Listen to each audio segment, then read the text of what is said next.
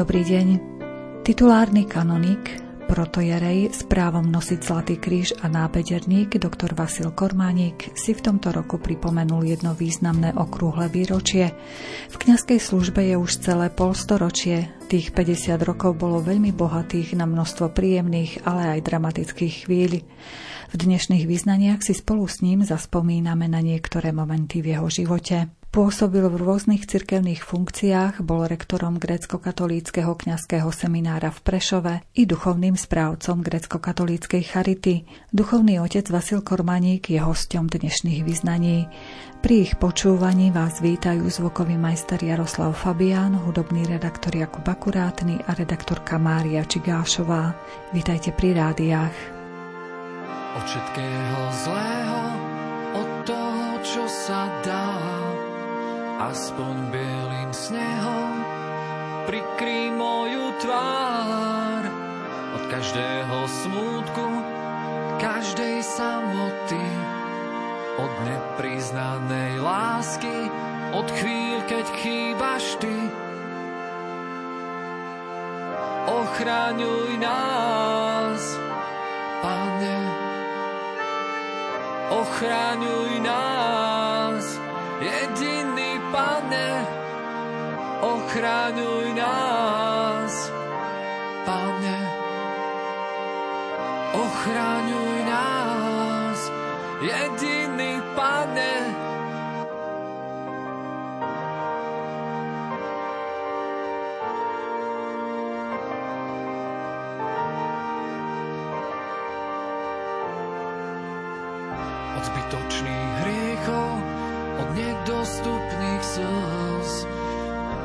každého rána, keď chce sa niekam újsť, od všetkého zlého, čo fúka do očí, od každého možno, od tmy, keď nekončí. Ochráňuj nás, Pane, ochraňuj nás, ochraňuj nás, pane, ochraňuj nás, jediný pane. Ak by som mala trošku hovoriť o podmienkach, v akých som vyrástal a kde som sa narodil a ako vôbec vyzeralo moje detstvo, ako sme prežívali svoje detstvo. Chcem povedať to, nad čím mnohí sa pozastavia, že som sa narodil v Litmanovej. Zadivia sa, že kde, čo som tam robil, ale skutočne tam som uzrel svetlo sveta a tam žili moji rodičia. Mama pochádzala z Litmanovej, otec pochádzal z Jarabinej, ale to už len on sa presťahoval, alebo rodičia sa presťahovali do Litmanovej, takže môžem povedať, že máme svoje korene v Litmanovej. Do 5 rokov som v Litmanovej aj žil a vlastne aj tam, kde je hora Zvír, nedaleko. Od tohto miesta sme mali aj svoj Majdan, teda miesto, kde sme v letných mesiacoch prežívali tú dobu, dobu sených práza. No a samozrejme, pretože sme mali aj v košiari ovce, starostlivosť o ne, o dobytok. No Majdan vyzeral tak, že naozaj tí muži vychádzali na Majdan, vyhnali dobytok, ovce, zostávali tam celý týždeň, v sobotu sa vracali do dediny, na nedelu na bohoslužby, nedelu po obede znova a znova celý týždeň boli na Majdane. My ako deti sme niekedy tak s nimi išli, niekedy s obavami, lebo trvalo ísť aj cez les, že by nás niečo nevystrašilo, nevyplašilo, ale nepamätám sa, že by sme sa s nejakým nepríjemným zvieratkom stretli a aj keď nám, keď sme hlavne už dochádzali k Majdanu, za tmy bolo trošku úzko. Takže to detstvo do 5 rokov som strávil v Litmanovej a mám z tohto obdobia aj krásne spomienky aj na ten kraj. A myslím, že tým, že som sa tam narodil, ten môj vzťah je, je k tomu horskému prostrediu a možno, že aj ja mám také ako si taký vzťah k lesu, k horám, k práci na poli. Potom sme sa odsťahovali do Prešova, pretože podmienky pre život boli veľmi náročné, ťažké. Litvanova nie je kraj, kde by sa dalo čo si dopestovať. Väčšinou sa ľudia venovali dobytku, ovciam, hlavne po tých Majdánoch. Tej urnej pôdy bolo veľmi málo. Aj keď niečo dopestoval, takže bolo práve to obdobie, kedy ak nesplatil svoj kontingent, tak bol aj jeho dobytok konfiškovaný. A, takže ten život bol náročný. Tak sme sa v 54. roku presťahovali do Prešova, do Šareckých lúk, s tým, že aj tu sa rodičia, otec snažil hospodáriť tým, že prenajal nejakú pôdu a že starali sa niečo dopestovať, lebo pre neho vždy bola pôda živiteľkou. A vlastne aj cez tú pôdu mohol aj niečo dochovať a o to viac, že už na Litvanovej sme boli piati súrodenci, takže už bolo treba sa starať o deti. No a v Šarických lúkach som začal chodiť do školy, do základnej školy od prvého po štvrtý ročník. A je to najdôležitejšie, samozrejme, nebol problém s učením. Možno ešte zo začiatku bol problém práve, že sme prišli z takého rusinského kraja do slovenskej školy. Ale aj to sa za rok v škole zmenilo a moje známy boli skutočne dobré. A samozrejme, rodičia boli spokojní, lebo a my sme vedeli, že čo je našou povinnosťou, aj učiteľ vedel, že čo nás má naučiť. Po skončení základnej školy v Šarických lúkach a v Ľuboticiach som pokračoval v štúdiu na SVŠke v Prešove. A to už bolo trošku náročnejšie, pretože to bola stredná škola, to boli časy, kedy sme nemohli tak slobodnejšie dýchať, hlavne my, ktorí sme boli považovaní za veriacich, alebo videli aj naše prejavy, prejavy našej viery, aj to, že sme chodevali do kostola, že, že sme sa za to nehanbili a sme na svojej viere sa aj verejne hlásili. A to, to malo dôsledok aj na odmeňovaní pri známkach, lebo to som bol v triede, kde bolo viac detí z mesta, viac detí z rodičov z radov inteligencie, takže mali väčšie možnosti štúdiu. My sme zase boli viac doma zaprataní do domácich prác, takže na učenie, na zápas o dobré známky nebola. Nejak tak skôr sme sa venovali tomu, čo bolo potrebné pre domácnosť. Takže nehambím sa za to povedať, že som aj pasol kravy. Aj. Nemal som síce rád túto prácu, no ale to bola povinnosť, takže ak povedali, že ideš pas kravy, tak idem a, a išiel som. No ale pri kravách sa dalo aj zobrať knižku, aj niečo prečítať, aj venovať sa tým možno aj študijným povinnostiam. Ale viac menej pri tej domácej práci už na štúdium nebolo času. Museli sme sa venovať aj tým prácam, ktoré boli veľmi únavné. O to viac, že myslím, že som bol v šiestej triede, že sme sa začali budovať. No a všetku tú prácu doma sme robili so súrodencami, s otcom. No a to bola únavná práca, pretože to, to štúdium na strednej škole bolo už trošku pokulhával som v známkach, pretože aj keď som mal chuť večer sa učiť, to už som nevládal, zaspal som na stole. Ráno mal som predsavzatie, že áno, zobudím sa a doštudujem, dopíšem si úlohu, ale to zase som tiež zaspal, takže no potom aj nejaká tá krivda v známkovaní že trošku aj takého znechutenia bolo aj pri tom štúdiu, že už vtedy som si uvedomoval, že sme inač hodnotení než ostatní moji spolužiaci. Ale museli sme sa s tým zmieriť, že ak sme verejne sa priznávali k viere, a som niekedy meškal do triedy a keď som povedal, že som bol, ja neviem, na spoveď a takže to už to bol rehot v triede a všetci sa smiali zo mňa, takže bol som takým stredobodom pozornosti aj v tom, že ten posmech bral som skutočne ako normálny postoj tých, ktorí svoju vieru nežili, a, alebo ak tak k svojej viere sa nepriznávali.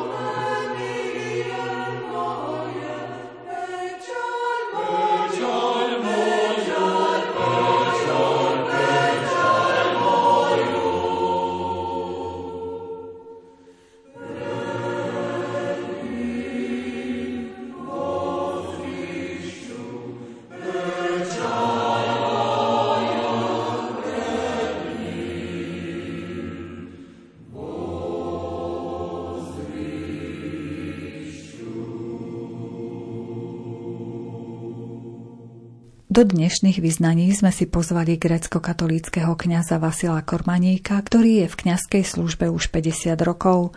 Spolu s ním spomíname na zaujímavé momenty jeho života. Ale vďaka Bohu som zmaturoval. Bolo síce to náročné, ale nie preto, že by som nechcel študovať, ale tieto dôvody jednak, že už nás bolo doma, keď som chodil na SVŠku 11 detí, takže to už aj tej práce bolo viac doma a samozrejme aj pri takom množstve súrodencov sa nedalo venovať štúdiu, ale, ale bol som rád, že som ukončil strednú školu. No a samozrejme aj moji starší súrodenci skončili, absolvovali s dobrými známkami, s tým, že sa dvaja bratia dostali odo mňa starší, dostali aj na vysokú školu a Myslím si, že aj túto školu absolvovali vynikajúco. Moje zameranie, to niekedy sa pýtajú, že čím chceš byť. Ja som nejak tak, že by som mal túžbu, že chcem byť kňazom, že budem kňazom, tak to, to nebolo, nebolo tak od detstva vo mne. Bol samozrejme príklad môjho otca, mojej mamy, možno tej spoločnej modlitby na kolenách, alebo modlitby spolu s nami, spoločné bohoslužby, išli sme spoločne do chrámu. Bolo to normálne, tak sme to brali ako povinnosť každú nedeľu chodievať do cerkvy, do chrámu na bohoslužby. Ale aj to ovplyvňovalo aj môj vzťah k viere a aj ten príklad, samozrejme príklad rodičov, ktorí nás nielen, že s nejakými poučkami viedli k Bohu, ale ale predovšetkým svojim príkladom života, svojou láskou, obetavosťou, ale aj svojim takým ľudským a otcovským materinským prístupom k nám, že nejak tak neboli sme bytí, nekričali, a ja osobne neviem, že by niekto, niekedy otec na mňa kričal a stačilo, že sa pozrel na mňa, vedel som, že to, čo som urobil, nebolo dobré. A nemal som to takto vykonať. Ale ten zlom možno nastal v čase, keď som asi v 8 alebo 10 rokoch, nevenoval som vtedy pozornosť, mal sen. Sen, ktorý ovplyvnil celý môj život a na ktorý aj teraz spomínam, skutočne ako sen a za ktorý ďakujem keď stojím pred krížom a ďakujem Bohu za svoje povolanie a za svoje kňastvo, aj za 50 rokov kňastva. Bol som živý chlapec, teda taký šintyr, taký neposedá. Že aj v škole ma možno bola, bolo niekedy plná trieda, vedel som byť taký aj možno roztopašný v tom dobrom slova zmysle. A nediv, že raz mi učiteľ, keď ma pokarhal, povedal tak s takou prísnosťou a určil mi aj moje smerovanie, keď mi povedal, že, že kormaník, svine pôjdeš pásť. No, samozrejme, ja som sa nad tým zasmial. Došípané sme mali doma, takže mm, pre mňa to nebolo nič nové, keby to povedal nejakému pánčatu, no tak to by samozrejme sa urazilo, no ale pre mňa to nebolo nič, nič nové pod slnkom. Ale na tento výraz a na, na vôbec na toto slovo som zabudol. Ale skôr mal som ten sen, ktorý v tých 8-10 rokoch bol skutočne živý, keď som stál pod krížom a ukrižovaný na kríži, vystrel ku mne z kríža svoju pravú ruku a vyzval ma, oslovil ma novým menom Sergej, poď. Teraz si uvedomujem, že to bola výzva, že mám skutočne ísť s pohľadom upretým na Ježiša Krista, možno s pohľadom upretým na kríž Ježiša Krista, lebo aj celé moje poslanie, aj moja pastorácia je ako si tak späta s krížom, už len tým, že som sa narodil v piatok, takže aj to je akési také svedectvo možno, že som už bol možno Bohom vyvolený na to, že kríž bude súčasťou môjho života. Keď som skončil SVŠku, mal som sa si tak verejne do žiadosti napísať, že chcem ísť na teologickú fakultu, ale bol som rád, že ma prijali na chemickú fakultu do Košic, vtedy otvárali túto fakultu v 67. roku a prijímali bez prijímačiek. Jednoducho, kto bol prihlásený, mohol ísť. No tak aj bol som prijatý, ale ja som mal namierené na teológiu a tak som aj na teológii začal štúdium. Tu už bol 67. rok, taký voľnejší, 8. rok, takže už aj keď sa prijímal obmedzený počet do jednotlivých ročníkov za jednotlivé diecezy. Ale my sme už vtedy, v 68. roku, mohli, pretože už bola grecko-katolická církev obnovená, mohli sme a dali nám priestor študovať na teologickej fakulte v Bratislave no a samozrejme aj vstúpiť tam do kňazského seminára. A túto možnosť som aj ja využil. Takže som začal svoje štúdium na rímsko-katolickej Sierometodejskej bohosloveckej fakulte v Bratislave. Boli to krásne roky. Myslím, že pre mňa seminár aj fakulta, aj Bratislava boli nádherné roky seminárnej formácie, aj keď podmienky niekedy boli veľmi ťažké, pretože v 68. roku veľa bohoslovcov nastúpilo do seminára, lebo tí, ktorí v 50. roku boli vyhodení zo seminára alebo z kláštorov, tak mali možnosť znova nastúpiť do seminára aj do vyššieho ročníka, pretože aj čas štúdia už mali za sebou. Bolo nás tam trošku viac, aj boli niektoré izby, že sme boli aj desiatí na izbe a pritom seminár sa ešte rekonštruoval o podkrovie. Ale boli sme spokojní, boli sme šťastní, že sme tam a boli sme šťastní, že môžeme študovať a že môžeme aj keď v jednej, v jednej učebni nás bolo aj vyššie 100, traja v jednej lavici v, v školskej, ale sme sa nestiažovali a nemali sme nejaké nároky, že chceli by sme lepšie podmienky, chceli by sme nejaké väčšie výhody. Boli sme spokojní, že sme vôbec v seminári a že môžeme sa pripravovať na kniazskú službu a že to je skutočne jediné poslanie. Ja som vtedy si začal uvedomovať, že jediné poslanie, ktoré dá môjmu, môjmu životu zmysel. Bolo to ťažké štúdium? To som si uvedomil, že, že otec hovoril, že nemáš inej roboty, len učiť sa. Doma samozrejme to neplatilo, ale v seminári a na fakulte to platilo, pretože nemali sme inú robotu, inú prácu, jedne študovať. A myslím si, že aj keď to bolo ťažké, ale nemal som problém so štúdiom, pretože mali sme aj keď literatúru, skripta sme mali, aj keď sme si, sme si ich sami vyrábali, tlačili, písali, robili na tom. Profesori sa usilovali pripraviť nám eh, pre štúdium potrebné materiály. Ale myslím si, že bolo to pekné obdobie, pretože aj profesori, tu už boli starší profesori, skutočne eh, vedeli spravodlivo odmeniť aj toho študenta, trošku samozrejme potrápiť, ale ak sme urobili to, čo je v našich silách, myslím si, že aj tí profesori vedeli oceniť, ohodnotiť aj toho študenta a vedeli vidieť ten potenciál, ktorý ten študent v sebe má. Videli, že či tomuto predmetu alebo tej teologickej niektorej, niektorým pasážam rozumie, že nie je to čosi nabifľované, a samozrejme nepoužívali sme nejaké ťaháky, ale snažili sme sa naučiť, lebo toto bol náš priestor, kde sme mohli skutočne načerpať o to viac, že profesori sa snažili nám čím skutočne dôslednejšie látku ponúknuť a pripraviť nás na kniazskú službu.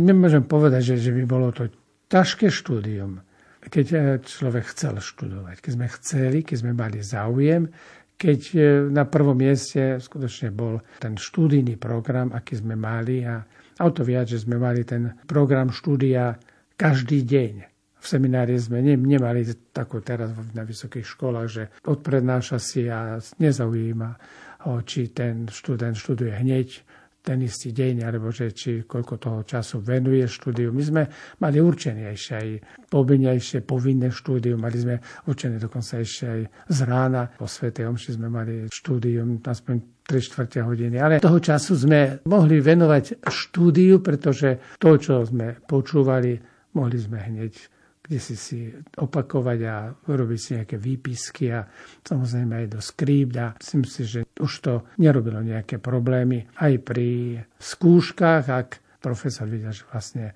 odpovedáme tou formuláciou, ako to on ponúkal aj nám a, a že sme s tým ako nesnažili ich oklamať, alebo že by sme ich vedeli, vedeli ako si tak zavádzať zbytočným hovorením a prázdnymi slovami. Takže bolo to také naozaj radostné, radostné štúdium a to slova predbiehali sme sa, lebo v ročníku sme mali aj starších, ktorí v 50. rokoch, keď boli vylúčení a v 68 18 rokov, alebo niektoré 20 rokov boli staršie od nás a mali vynikajúce známky, niektorí aj na samé jednotky, dvojky, takže myslím si, že aj my sme sa mladší nechceli zahanbiť, že my to nemôžeme zvládnuť tak ako oni, ale naopak, že môžeme zvládnuť to ešte, ešte lepšie. No, takže čo sa týka štúdia, v tom nebol problém. A o mnoho lepšie známky som mal ako na strednej škole, pretože už nebol som obmedzovaný a nebol som kde si zarazovaný medzi tých, ktorí ničomu nerozumejú, alebo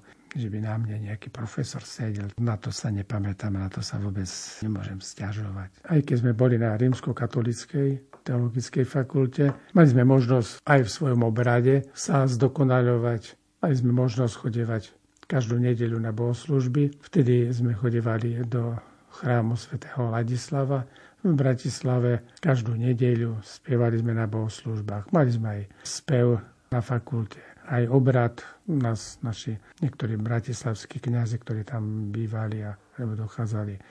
Takže aj v tom sme sa zdokonaľovali a bolo to plus, aj keď sme vtedy ešte v tom čase nemali fárnosť v Bratislave.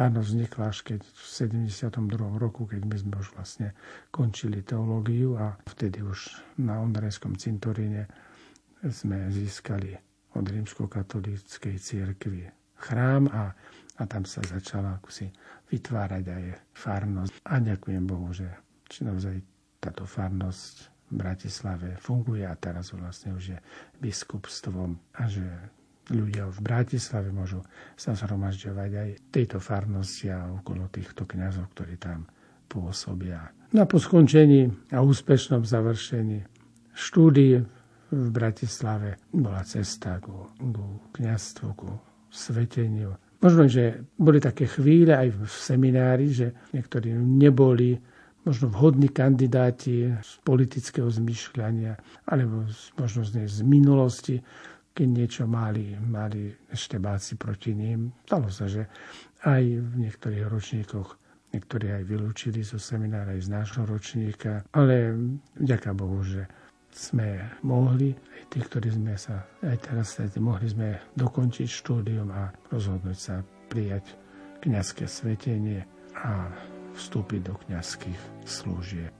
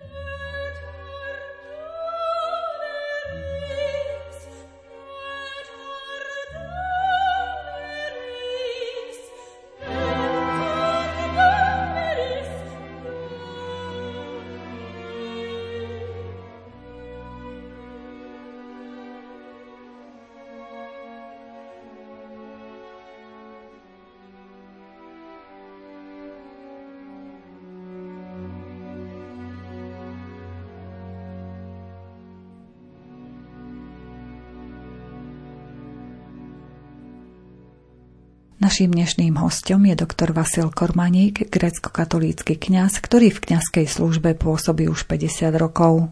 Po absolvovaní štúdia prijal som kňazskú vysviacku v Prešove v katedrálnom chráme spolu ešte so štyrmi diakonmi našej eparchie. Dvaja z nich študovali v Litomiežiciach a ešte dvaja moji spolubratia v Bratislave, takže piati boli vysvetení. Bola to posila pre našu eparchiu, pretože kniazov bolo pomenej a tí, ktorí sa povracali z Čiech domov alebo do farnosti, to už boli, povieme tak už 18 rokov starší, už aj chorľaví, aj vzhľadom na podmienky, v akých žili, alebo kde vlastne pracovali. A tých mladších kňazov sme nemali, lebo my sme vlastne boli prví, ktorí sme vstúpili do služieb z teologických fakult, poď z Litomiežic, pár jednotlivcov a potom postupne z Bratislavy. Moja prvá farnosť bola v údolí smrti, tzv. Kapišová plus 4 filiálky. Údolie smrti, teda údolie, kde boli najtvrdšie boje počas druhej svetovej vojny. A keď som išiel prvýkrát peši zo Svidníka do údolia smrti, bol pred Ladomírovou som odbočil do ľava peši, tak keď som videl takú maličkú tabuľku údolie smrti, tak hneď som mal pred svojimi očami nejaké údolie z rodokapsov, ktoré sme čítali o kovbojoch, že aké to bude údolie, čo zač. Nikdy som v tých končinách nebol, ani som o Kapišovej nepočul, ale išli sme tam, kde nás biskup alebo ordinár poslal. Podmienky na bývanie neboli vhodné, lebo tam nebola ani farská budova. Bola farská budova v inej, vo filiálnom chráme, ale to nebola vhodná, bola zanedbaná, 18 rokov neudržiavaná. Takže sme bývali v podnajme.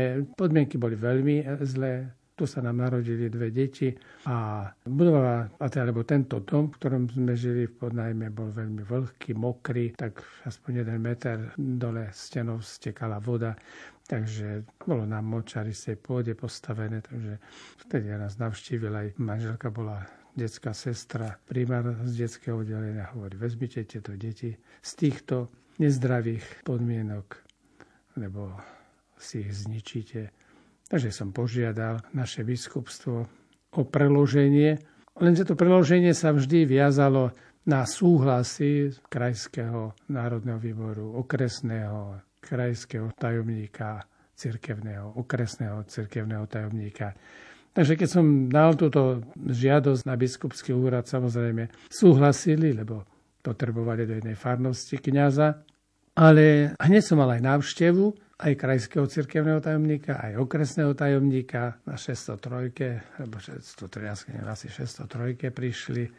To som prekvapený, čo v takých končinách môžu hľadať. Vysvetlili mi dôvod návštevy, povedali áno, my nemáme osobne proti vám nič, by sme namietali Viete, že na to, aby ste mohli stade odísť do Kojšova, tak potrebujete náš súhlas z krajského úradu aj z okresného. Ale takú poznámku ešte povedali, že áno, ale počítajte s tým, ak pôjdete do Kojšova, tak vás čaká alebo odňatie súhlasu, alebo basa.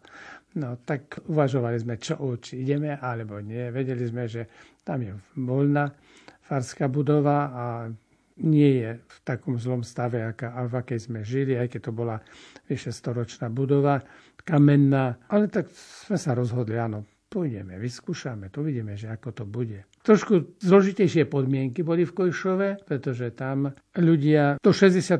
roku nechodievali, veľa ľudí nechodievalo do kostola, chodievali ráno na utreňu, na obednicu a na večeren, chodievali sa modliť na cintorín. 18 rokov v lete, v zime. Takže zostali verní. V 68.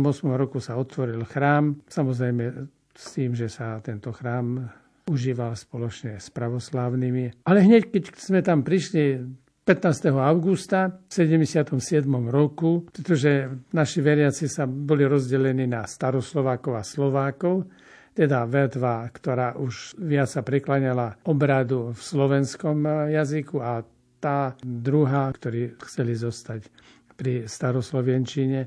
Takže na to mali svoj osobný problém a osobné spory. Takže ja som prišiel tam s tým, že budem sláviť e, liturgii aj po slovensky, aj po staroslovensky. Ale nebol som úplne informovaný o tom, že aké sú veľké šarvátky a problémy medzi nimi. No ale vstúpil som do tohto osieho hniezda a že to bolo osie hniezdo, som som hneď prvý deň 15. augusta v pondelok v 77. pochopil, že nebude to jednoduché, ak tu prídem, lebo hneď tam bol krík, vadili sa, nadávali. A to všetko bolo dôsledok toho, čo sa vlastne udialo v 50. rokoch, spoločné užívanie chrámov. Jednak aj, aj ľudia sa rozdelili, zlé vzťahy medzi veriacimi boli. Takže bál som sa tejto farnosti a keď som zažil, že jeden tam začal naháňať ženy okolo kostola s nejakou látou z plota, dokonca ešte bol aj vo väzení, vtedy som povedal, tak nikdy viac sa tu už nevrátim. Sadli sme do auta, mal som také retro auto, teraz by bolo malo cenu. Tudor, rok výroby 1950, 20 ročné auto. Sadli sme do auta ešte do Miklošoviec, ku kniazovi. A som mu povedal, vieš čo, nehnevaj sa Janko, ale ja do toho Košova ja tam nepôjdem, lebo tam to nie je budúcnosť. Tam ja nepôjdem do takých problémov. Hovorím, neboj sa, presvedčal ma, vyspíme sa, porozprávame sa, rozhovoríme to. A to vidí, že bude dobre. No. Presvedčil nás. No tak sme útorok išli pozrieť, ako vyzerá farská budova, ako vyzerá chrám, vlastne okolia, čo všetko je tam vôbec funkčné, či sa dá žiť a bývať tam. Tak sme sa rozhodli, že sa presťahujeme. A v piatok som objednal sťahovák a piatok sme sa presťahovali. A zotrvali sme v tejto dedine, kde naozaj boli, boli veľmi ťažké podmienky. Najdlhšie 13 rokov som tam pôsobil. A ľudia samozrejme hovorili, že viete, my proti vám ako kňazovi nemáme nejaké výhrady, alebo že by sme vás nemali rádi, alebo ale to len my medzi sebou. Takže hovorím, dobre, keď my medzi sebou, tak to je, to je úžasné. No tak môžeme sa do niečoho pustiť, čo môžeme spoločne robiť. Ne? Tak nebudeme sa teraz spoločne modliť, lebo vám to nejde, spoločne slovenské a cirkevno-slovenský. Ale pracovať môžeme spolu, no takže to môžeme. No tak sa pustíme do oprav. Všetkého, čo bude treba, čo bolo zanedbané, čo nebolo naozaj dlhé roky udržiavané, tak sme sa pustili do opravy kostola, reštaurácie, vnútra, ikonostásu, vymalby kostola, farskej budovy, zbúrali staré mašaly. Jednoducho urobilo sa kus práce. A môžem povedať, že aj tá práca, aj to spoločne tým, že samozrejme ja v svojich tradičných montérkach so šiltovkou na hlave a s lopatou uprostred nich a vykonala sa práca, ktorá dodnes má hodnotu. A dobre, že po mne nastúpili kniazy, ktorí tejto práci pokračovali.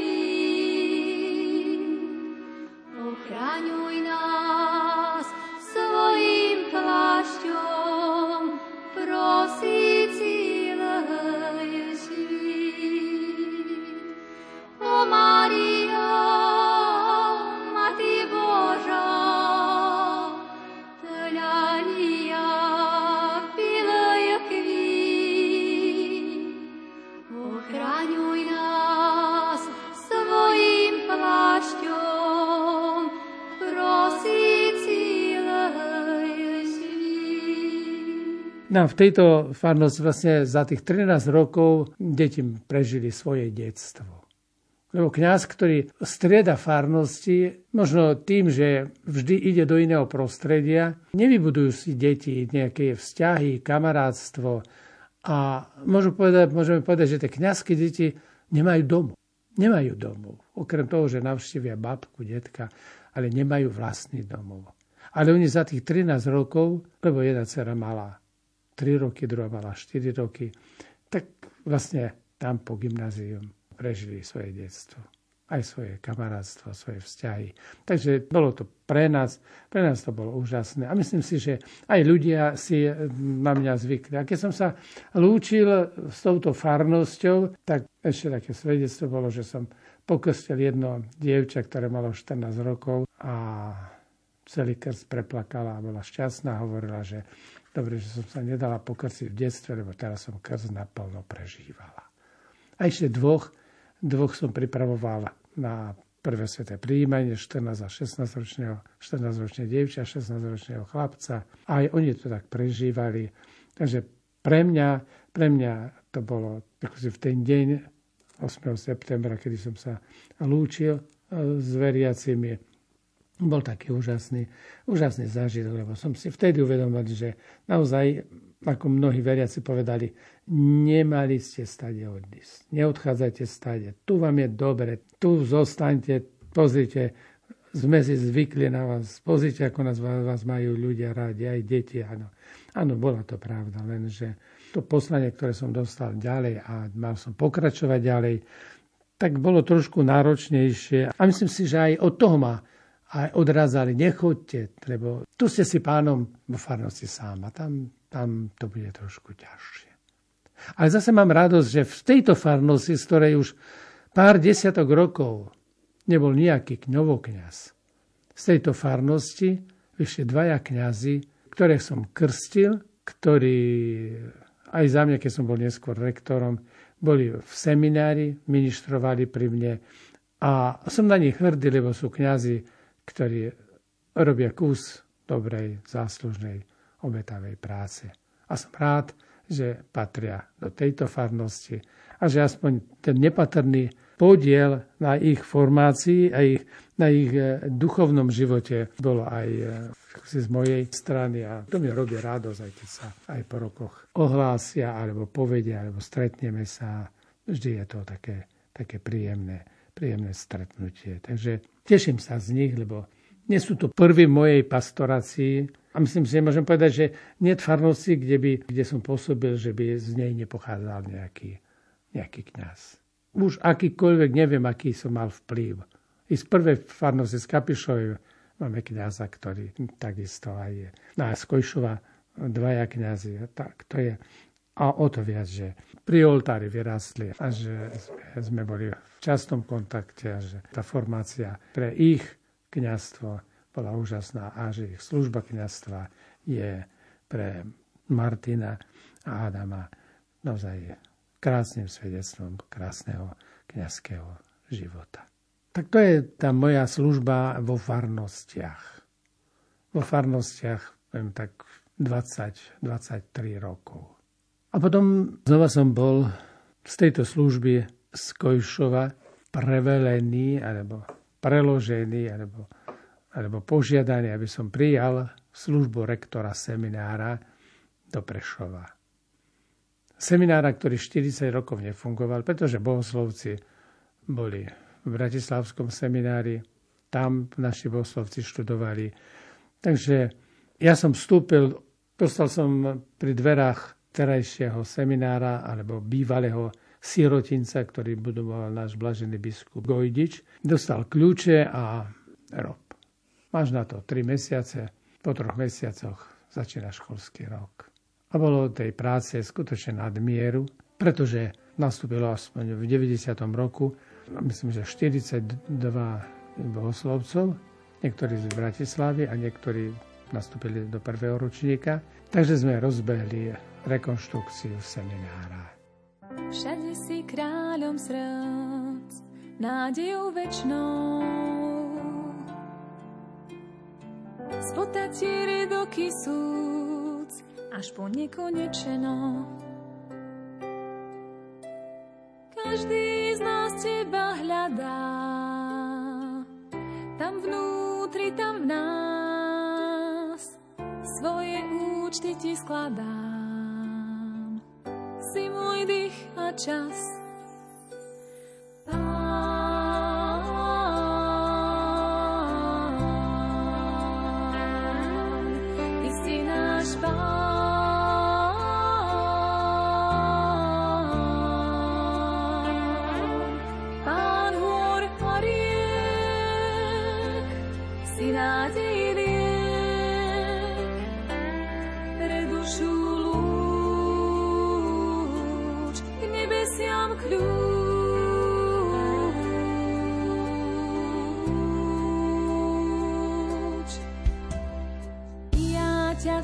Srdci mám, že si tu cítim.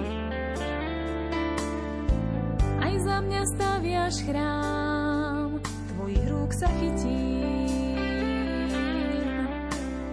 Podrež ma nad priepasťou, keď mi nevíde krok.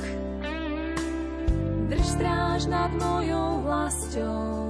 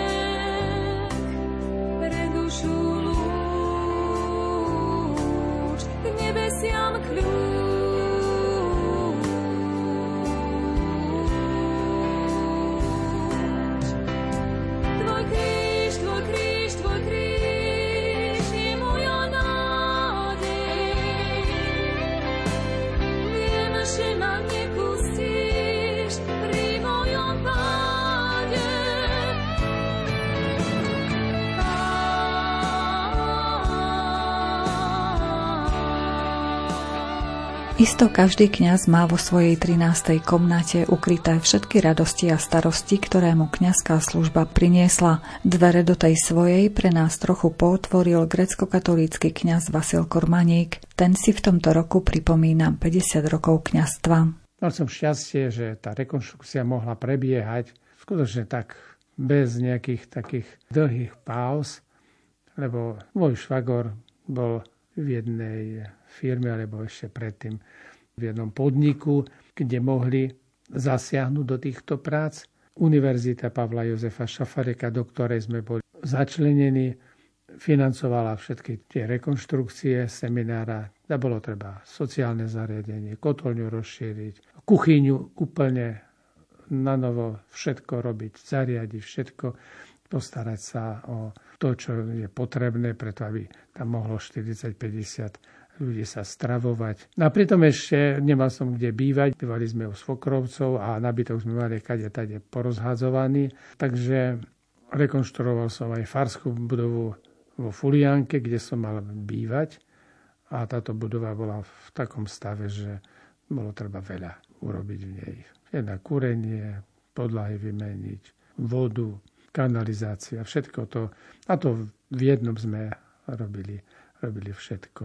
Ale vďaka Bohu táto rozsiahla rekonštrukcia, ktorej som musel byť od rána do večera pri každej práci a pri všetkých a zariadovať a možno i na svojej hlade privážať materiál, robiť všetko. Nemal som tam stavebný dozor, nemal som tam nejakého inžiniera, ktorý by riadil tieto práce. Mal som jedného samozrejme architekta, ktorý projektoval kuchyňu, že by bola podľa predpisu, že by nám nezatvorili seminár. A ostatné sme už robili len s tým, že som sa radil s odborníkmi, čo treba, ako robiť, aké zariadenie, čo treba vynoviť ako treba obnoviť elektroinštaláciu, keď bol len jednofázový prúd. No, naozaj to dnes, som, že som sa pustil do takej práce, ktorá nebola pre mňa kňaza hodná, ale tým, že doma som veľa robil na stavbe, tak niektoré veci už som poznal a vedel som aspoň odlíšiť od maltu, od betónu, a, alebo tehel od kvádru, a, alebo vedel som, že čo treba kúpiť, vedel som aké obkladačky a čo treba robiť. A, a teda bol som praktik v tom smysle. Takže túto rozsiahlu rekonštrukciu sme urobili za 65 pracovných dní. Do tejto samozrejme zasahovali brigadnickí seminaristi, po týždni sa striedali 5-6, plus veriaci z farnosti prichádzali 5, 10, 15, aj brigadníci, aj majstri, aj odborníci. Takže to všetko tak napájalo sa jedno na druhé. A myslím si, že to tak naozaj tie kolieska zapadali do seba a aj keď sme sa omeškali o jeden mesiac, lebo 1. oktobra mal byť otvorený školský rok, my sme otvorili 2 novembra. Ale to nebolo, nebolo na škodu, pretože my sme v Bratislave zažili otvorenie seminára aj po mesiaci. Tým, že nebolo dostatok uhlia, uhľové prázdniny boli a iné podmienky, tiež sa rekonštruoval seminár. Takže ja som si z toho nerobil ťažkú hlavu, aj keď ma podozrievali, že budem mať podiel na tom, že sa seminár v pravom čase neotvorí, ale to boli len také falošné reči. No ale chvala Bohu, že seminár sa otvoril. Všetko sa urobilo, čo bolo potrebné pre funkčnosť seminára aj aby vyhovoval pre hygienické podmienky, že by sa splnili všetky hygienické podmienky, lebo tam neboli sociálne zariadenia. Trebalo na novo všetko robiť, kúpeľne, sprchovacie kúty, sociálne zariadenie. Takže, ale toto všetko, keď to si, som si pozrel na jednom eh, videozázname, ktorý mám taký 20-minútový shot, tak som si povedal ste, že no tak to, to bol som, som blázon, že som sa do toho pustil. Ale urobilo sa to. Nemôžem povedať, že nerobil som to na úkor svojej rodiny. Pretože rodina sa, sa do toho tiež zapájala, ale čas na rodinu bol veľmi, veľmi obmedzený a pretože okrem tej nedeli, čo sme mali trošku voľného času, ale ináč od pondelka do soboty večera tam bolo vždy nejaká, nejaká brigáda, takže bolo to bolo to naozaj náročné. To viac, že ešte farskú budovu vo Fulianke. Farskú budovu sme trošku neskôr dokončili, ale sme sa z Kojšova presťahovali, alebo už zažali sme bývať vo Fulianke, vo farskej budove, teda v úvodzovkách vo svojom na Vianoce. Takže tak sme sa túlali bez nejakých tých istôt, lebo seminár nebol stávaný tak, že by bol priestor aj pre rektora alebo pre niektorých profesorov alebo kniazov. Už neskôr, keď sa už rozšíril, tak už bolo viac priestoru.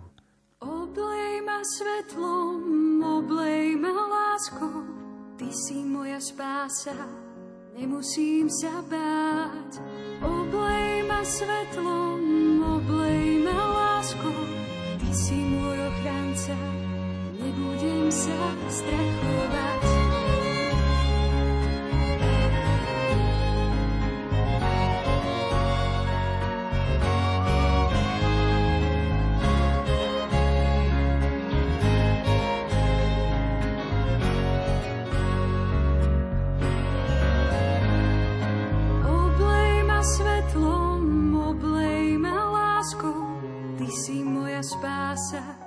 Nemusím sa báť. Oblej ma svetlom,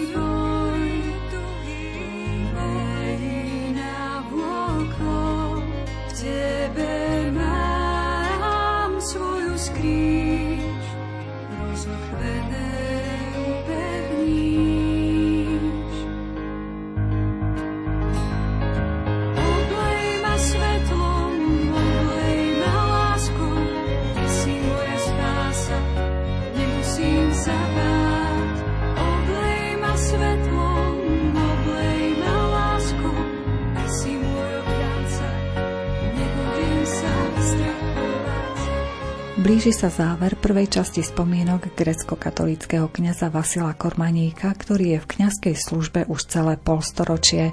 Reláciu pripravili Jaroslav Fabián, Jakub Akurátny a Mária Čigášová. Ďakujeme vám za pozornosť a želáme vám pekný deň. Tomad, Señor, y